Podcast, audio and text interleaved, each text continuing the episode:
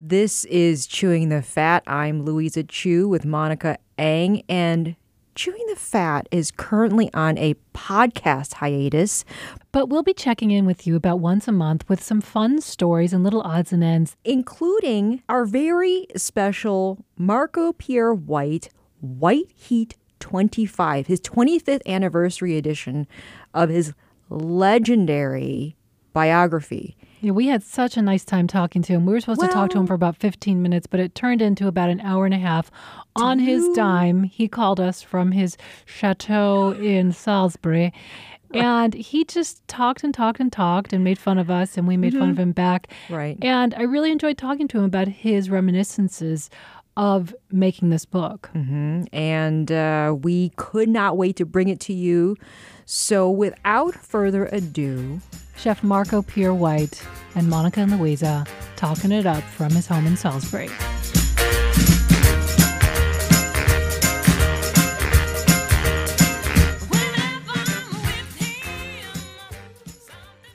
Have a new White Heat 25 25th anniversary edition that is coming out in the US in April.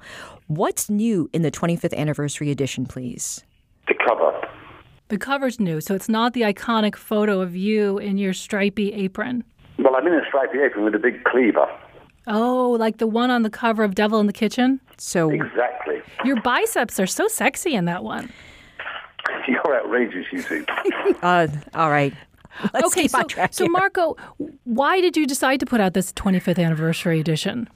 I had no say in it, really. It was the publishers. Hmm. Because it's kept on going and going and going for 25 years. And what's actually new about it is that the first part of the book is the original book. The second part is all the footage, which was never in the first book.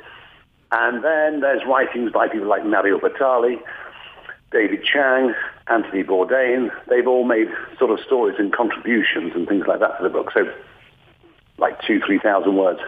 They're nice, they're kind. I see Gordon Ramsay is writing a bit for uh, the 25th anniversary of White Heat. Are you guys pals again? Look, I've never fallen out with Gordon. Hmm. I mean, that's hmm. the truth. I mean, you know, if you believe what the media say, you believe what the media say. But, you know, Gordon and I have never fallen out. I mean, you know, I flew to New York you know, a couple of years ago, and I, I, you know, we got the same flight together and we sat there and chatted for seven hours. You know, as we go back a long way, Gordon and I, and again, look at what Gordon's achieved in his life. He's achieved greatness. He's achieved things which most chefs dream of achieving. And every friendship has a rough patch here and there. Well, I don't know if I had a rough patch with Gordon. I just stopped talking to Gordon. and so famously, when you had made him cry in your kitchen, which... He made himself cry. I do not have the ability to make someone cry unless I give them a sack of onions to slice. That's very funny. I wasn't trying to be funny. I was just being very honest. well, when when we uh, when we were working together in the kitchen, and and you kind of yelled at me a couple times, I felt like crying, but I didn't. Well, that's because you're strong. That's right, stronger than Gordon. Sorry well, about you that. You said man. that, not me. Well, if I could just point out to listeners, there's a new 64 page section in the U.S. edition, anyway, that includes previously unpublished photographs by you, as you were mentioning, the photographer Bob Carlos Clarke, your friend, uh, as well as uh, other details. When did you realize that this book was such a revered tome among chefs and foodies all over the world? I didn't really realize until about a week ago, two weeks ago. Oh, stop. I'm being serious.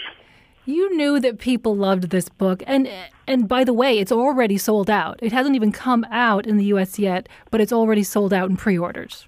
Why do you think people revere this book so much? I can speak for the trade, but not the public. I think the young men and women in the industry can relate to the pictures, relate to the story. I think that's what grabs them. They see that that there's Marco cleaning down, there's Marco chopping, there's Marco cooking, there's Marco sweating. And so I think they relate to it, and they want to relate to it. They want to buy into it. They want to be part of it. And they feel that that's a stepping stone to them realizing their dream as well. And it's all about realizing your dream. As I say to my little girl, if you have a dream, you have a duty and a responsibility to yourself to make it come true. And that's what we all have. We have a duty and a responsibility to ourselves. Your book itself is really pretty balanced, which I think sometimes people forget. They see the real macho photographs, the images of you, but then also I think people forget it's also a cookbook. I mean, this was not your tell-all book.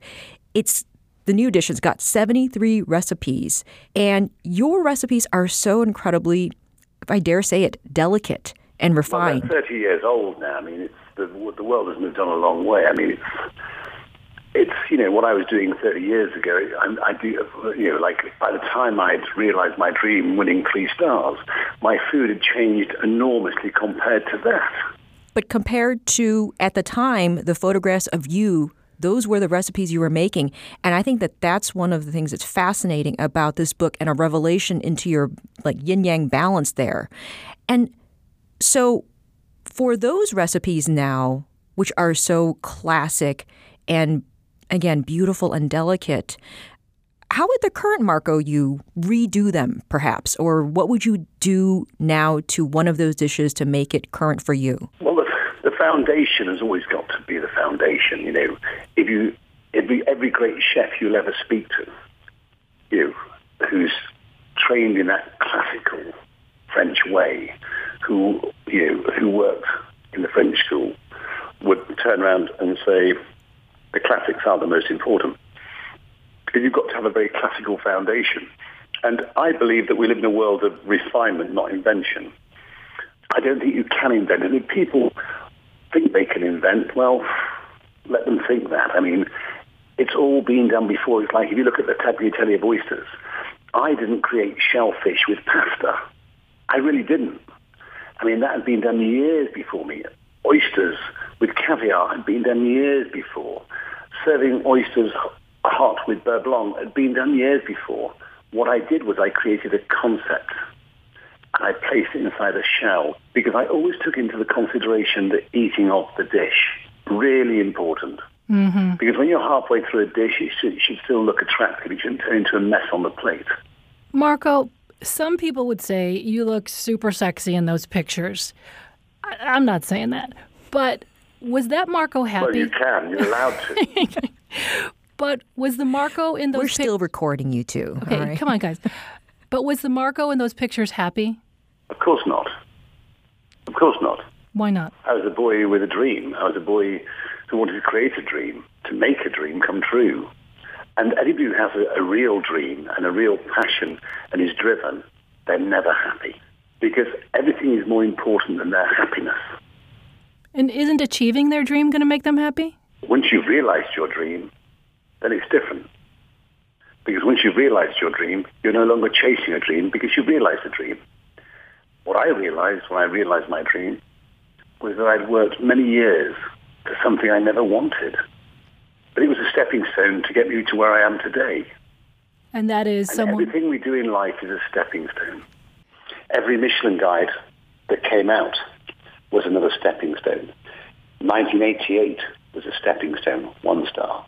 1990 was a stepping stone, two stars. 1995 was a stepping stone, three stars. In the 1998 guide, Michelin guide, I realized my dream because I got my three stars with my five red knives and forks. Because what was important about that is because when I was a boy, the great French restaurants of France had three stars and five red knives and forks. It's the ultimate. Five red knives and forks is the equivalent of winning three stars for food, but in the front of the house, the service. If you look at the little Michelin guide, you see one to five in little knives and forks in black. But then every so often, someone gets the red ones. Because it meant I'd replicated the great, the greatest three-star restaurants. The room was as good as the food. That's what was paramount to me. To win three stars before Black Knives and Forks wasn't good enough. And that's why the following year, I took off my apron and I hung it up for the last time because I'd realized my dream. I had nothing to prove anymore.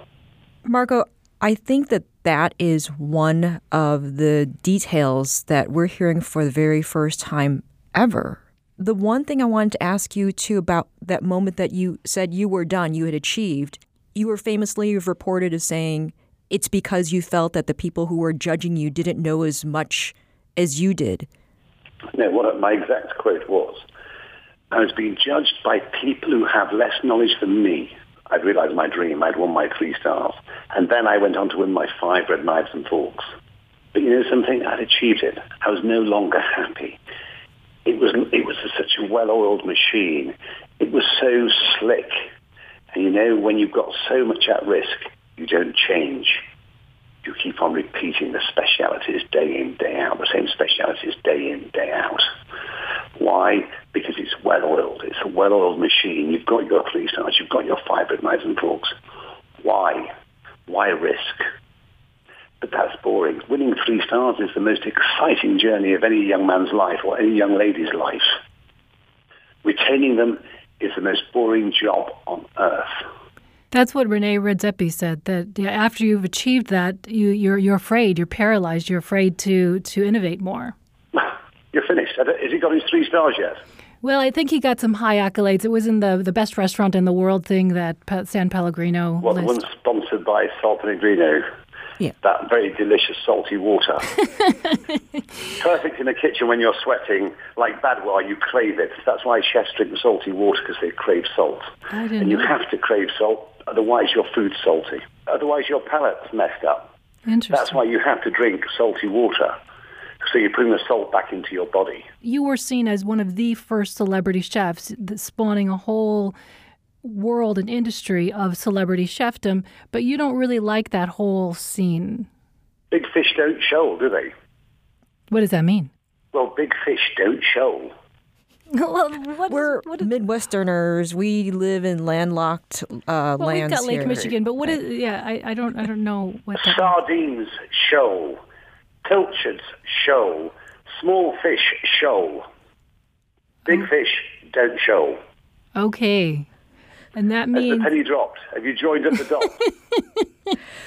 You're funny, you two. English speakers, shoal means basically school, like, Oh, uh, so yeah, get Shoal. together. Right. fish. S-H-O-A-L. Okay. Shoal. Right, swim together. Yeah. and, and so that means that celebrity chefs shouldn't shoal. Well, I'm not a celebrity chef. I know, but people thought of you as one, like the first Well, first that's one. their mistake. The reality is, is most celebrities are talentless. They're there for, because of their personality.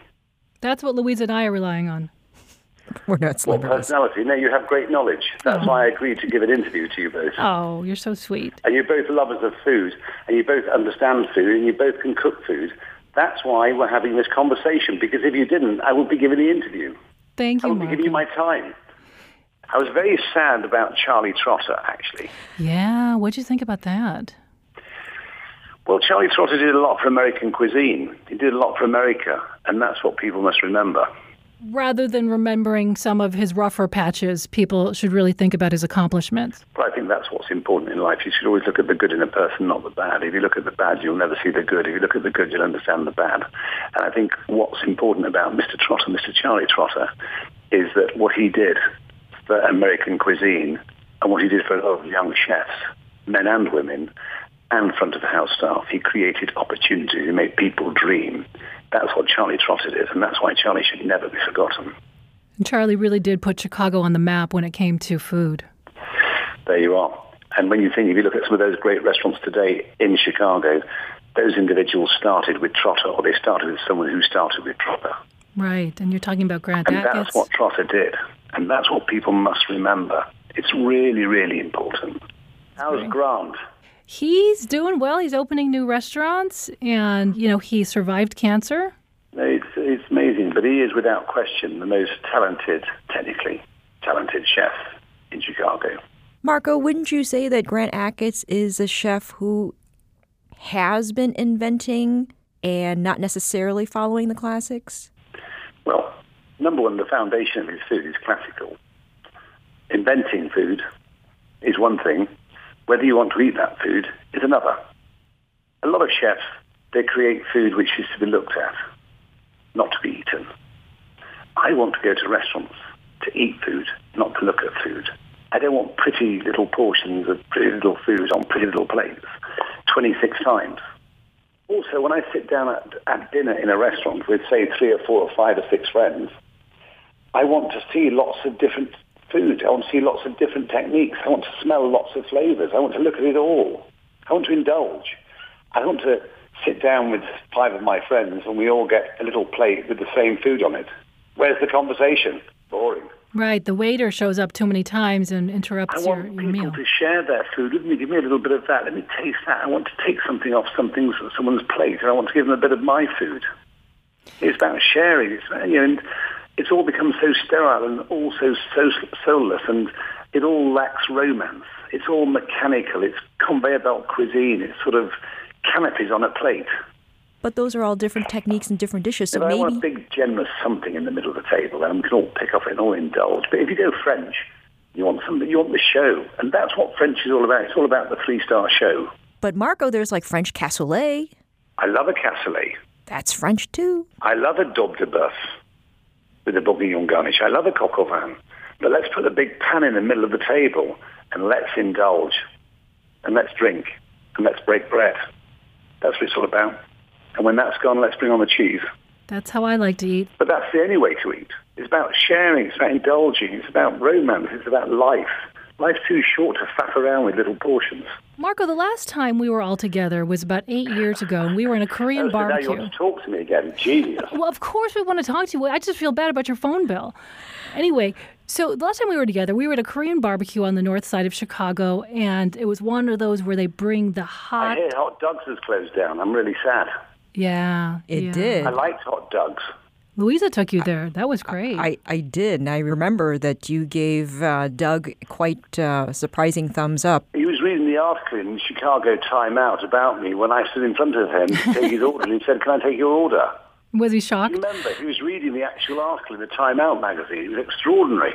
That's so fun. Yes, because to put this in context, you were in town for the release of your book, uh, Devil in the Kitchen, The Devil in the Kitchen. That's right. and I got a chance to take you to Hot Doug's, and um, yes, we, I liked Hot Doug's. I liked him. I was rather sad when I got told that it was closing. Well, you know, he had a philosophy that was very interesting. He decided that he was going to have a restaurant, but he was also going to have a life. And he closed every day at four o'clock. Do you think it's possible for most chefs to have a life and a great restaurant? Well, you don't have to be a chef to run a hot dog stall. But he had some pretty gourmet hot dogs. yeah, they were gourmet hot dogs, but you know something? If you're going to serve a dinner service and a lunch service and make it viable, then you have to be there lunch and dinner. Mm-hmm. So we were going to mention about the Korean barbecue uh, expedition that we had because Oh, then we got back to that for the third well time. we we went out to this Korean barbecue and Monica and I'd like I to go back there. yeah we were we would love to have you back. Monica and I were comparing notes like X's before we got a chance to speak with you, and she reminded me that you were turning food on the live coal barbecue grill with your bare fingers, and so that made me really think. Do you get pleasure out of a bit of pain? I don't think of it. I just do it. It's like that's what you do when you're a chef. You just do things. You don't think of the pain. You don't think of the burning. You don't think of the cutting. You just do it. You know, let's not forget, there, there is no such thing as a shortcut in a kitchen if you're in a proper kitchen. And the only cuts which are acceptable are the ones which are on your fingers. That's You a, just do your job. It's as simple as that. Just do your job. And when the chef's screaming and he wants his food, you can't faff around with a pair of tongs. you know, and you know something? It's about being in touch with what you're working with. That's key. That's important. You have to feel it. and sometimes literally get your hands on it. And I think, you know, maybe what happens is that little part of your brain which sort of registers pain, you don't think of it because the job is the most important. It's like the man who walks across hot coals. Because he said, oh, that was hot. Just walks across them. It's no different, is it? If it burned him, he wouldn't do it again, would he? You just sort of block off that part of your brain which registers pain. So Marco, are you happy now? I'm over the moon. I'm really happy talking to you two. it's genius. Well, it's my phone bill. Yeah, it is. You're so clever, you two. We kept pretending we, can't couldn't reach through. you. We can't get through. Get them to call us. Genius. I love it. It's true. I called a million times. Louisa? This is public radio. Um, I ask if you're happy, and then because you've said that Do you, I sound happy? You do. That's the question you should be asking yourself. Does he sound happy? Does he sound contented? Does he sound at one with himself? And are you? Of course. I'm over the moon. Well, I asked that because you'd said at the time when you were when you when you gave up restaurant life that you were not happy because you were done. You were done with that, and because you were seeking other growth. But for a and you you kind of made it sound like oh yeah you were done chasing those dreams. But boy, for a guy who kind of like retired, uh, You stay pretty busy. yeah, you're really busy, and you always have new goals and new projects and new fires I'm to no fight. different to anybody else. I go to work. I have to earn a living. And even if I didn't have to go to earn a living, I would still go to work. It's in my nature. So you wouldn't be happy I like doing things. It's like I've worked all day today. What'd you do today? I'm writing my new book. Oh, yeah. Please tell us about it. No, Why? Because we're here to talk about white heat. Okay. All right. So you have you have lots of projects. You have restaurants. You have expansions. You're still uh, a spokesman for Knorr. of course, I love Knorr. Tell us about Knorr. What do you love about Knorr? Is Knorr is a necessity within the domestic kitchen because most people don't have a proper sized kitchen or proper sized pans or a proper stove to make a proper stock. So therefore, it's a necessity. It also has its place in the professional kitchen. I used to use the chicken bouillon instead of salt, the seasoning sauces. I like to drop it in with a little bit of steamed broccoli or cauliflower, a little bit of water in the blender. Delicious Yes. soup. Well, it, wor- it works better than salt. It's more forgiving than salt. If you make a, say for example, you make a tomato sauce, mm-hmm. and you separate it into two different pans. You season one with salt and you season one with your chicken bouillon, which tastes better. Probably it's about the being bouillon. honest. Which it is more depends. forgiving. You over season something with salt, it's in the bin. You over season something with a bit of Knorr, then you can you can dilute it down a bit. It's as simple as that. But Marco, you are a man of the world. You have heard the concerns and the criticisms about using products like Knorr or other additives. I mean, you told me that it's not hard to cut up a chicken and then nappe it and do a lot of pretty refined preparation. I just said I used it in sauces and stews. I didn't say I used it for seasoning chicken. But I do sometimes use it. I sometimes make a paste with it and add herbs to it and spices to it and spread it on something. It's how you use something. That's what you must remember. It's how you use it.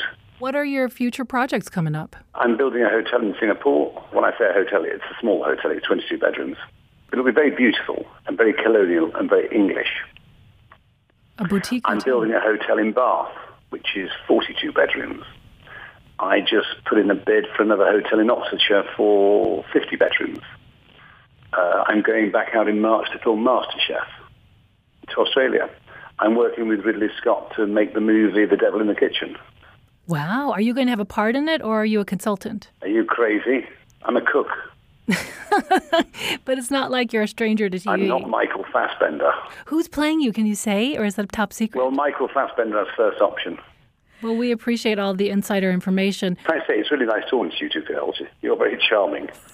Uh, equal. Only for you, Marco. On that note, Marco Pierre White, thank you so much for talking to us today. We Thank you very it. much for having me on your show. And we can't wait to see the proper version of the 25th anniversary of White Heat. I can't wait for you to see it. Thanks so much. But it was a pleasure. I suppose this was the premiere of White Heat America. How clever are you two young ladies? We sure are. Super clever. Super smart. Thank you for your time, Monica. Louisa, thank you for your time. And I can't wait to go to a Korean barbecue. I'm sad I won't be going to Hot Doug's. Maybe we can get Hot Doug's to come out of retirement just for you. And we really would love to visit you in Salisbury sometime. Well, whenever you're in England, in sunny Salisbury, Wiltshire, come and join me. I'll put the kettle on. White light, while I go messing up my mind. White light, don't you know it's gonna make me go blind? White heat, oh, white heat, it tickle me down to my toes. White light, Lord have mercy, white light, goodness knows. So, Louisa, that was our talk with Marco Pierre White, and uh, I can't wait to go visit him in Salisbury, maybe go deer stalking. And remember, you all heard it. He said, come on over. So, Marco, So he can't kick us out when we show up, like with our sleeping bag. if you're listening, if we show up at your door and we're knocking, we're gonna we're gonna look through all the leaded glass windows and look for him in that refrigerator, vintage French refrigerator room. We're we're, we're gonna we're gonna camp out outside until you let us in. Indeed, and we'll be checking in with you every few weeks. Thanks Thanks listeners.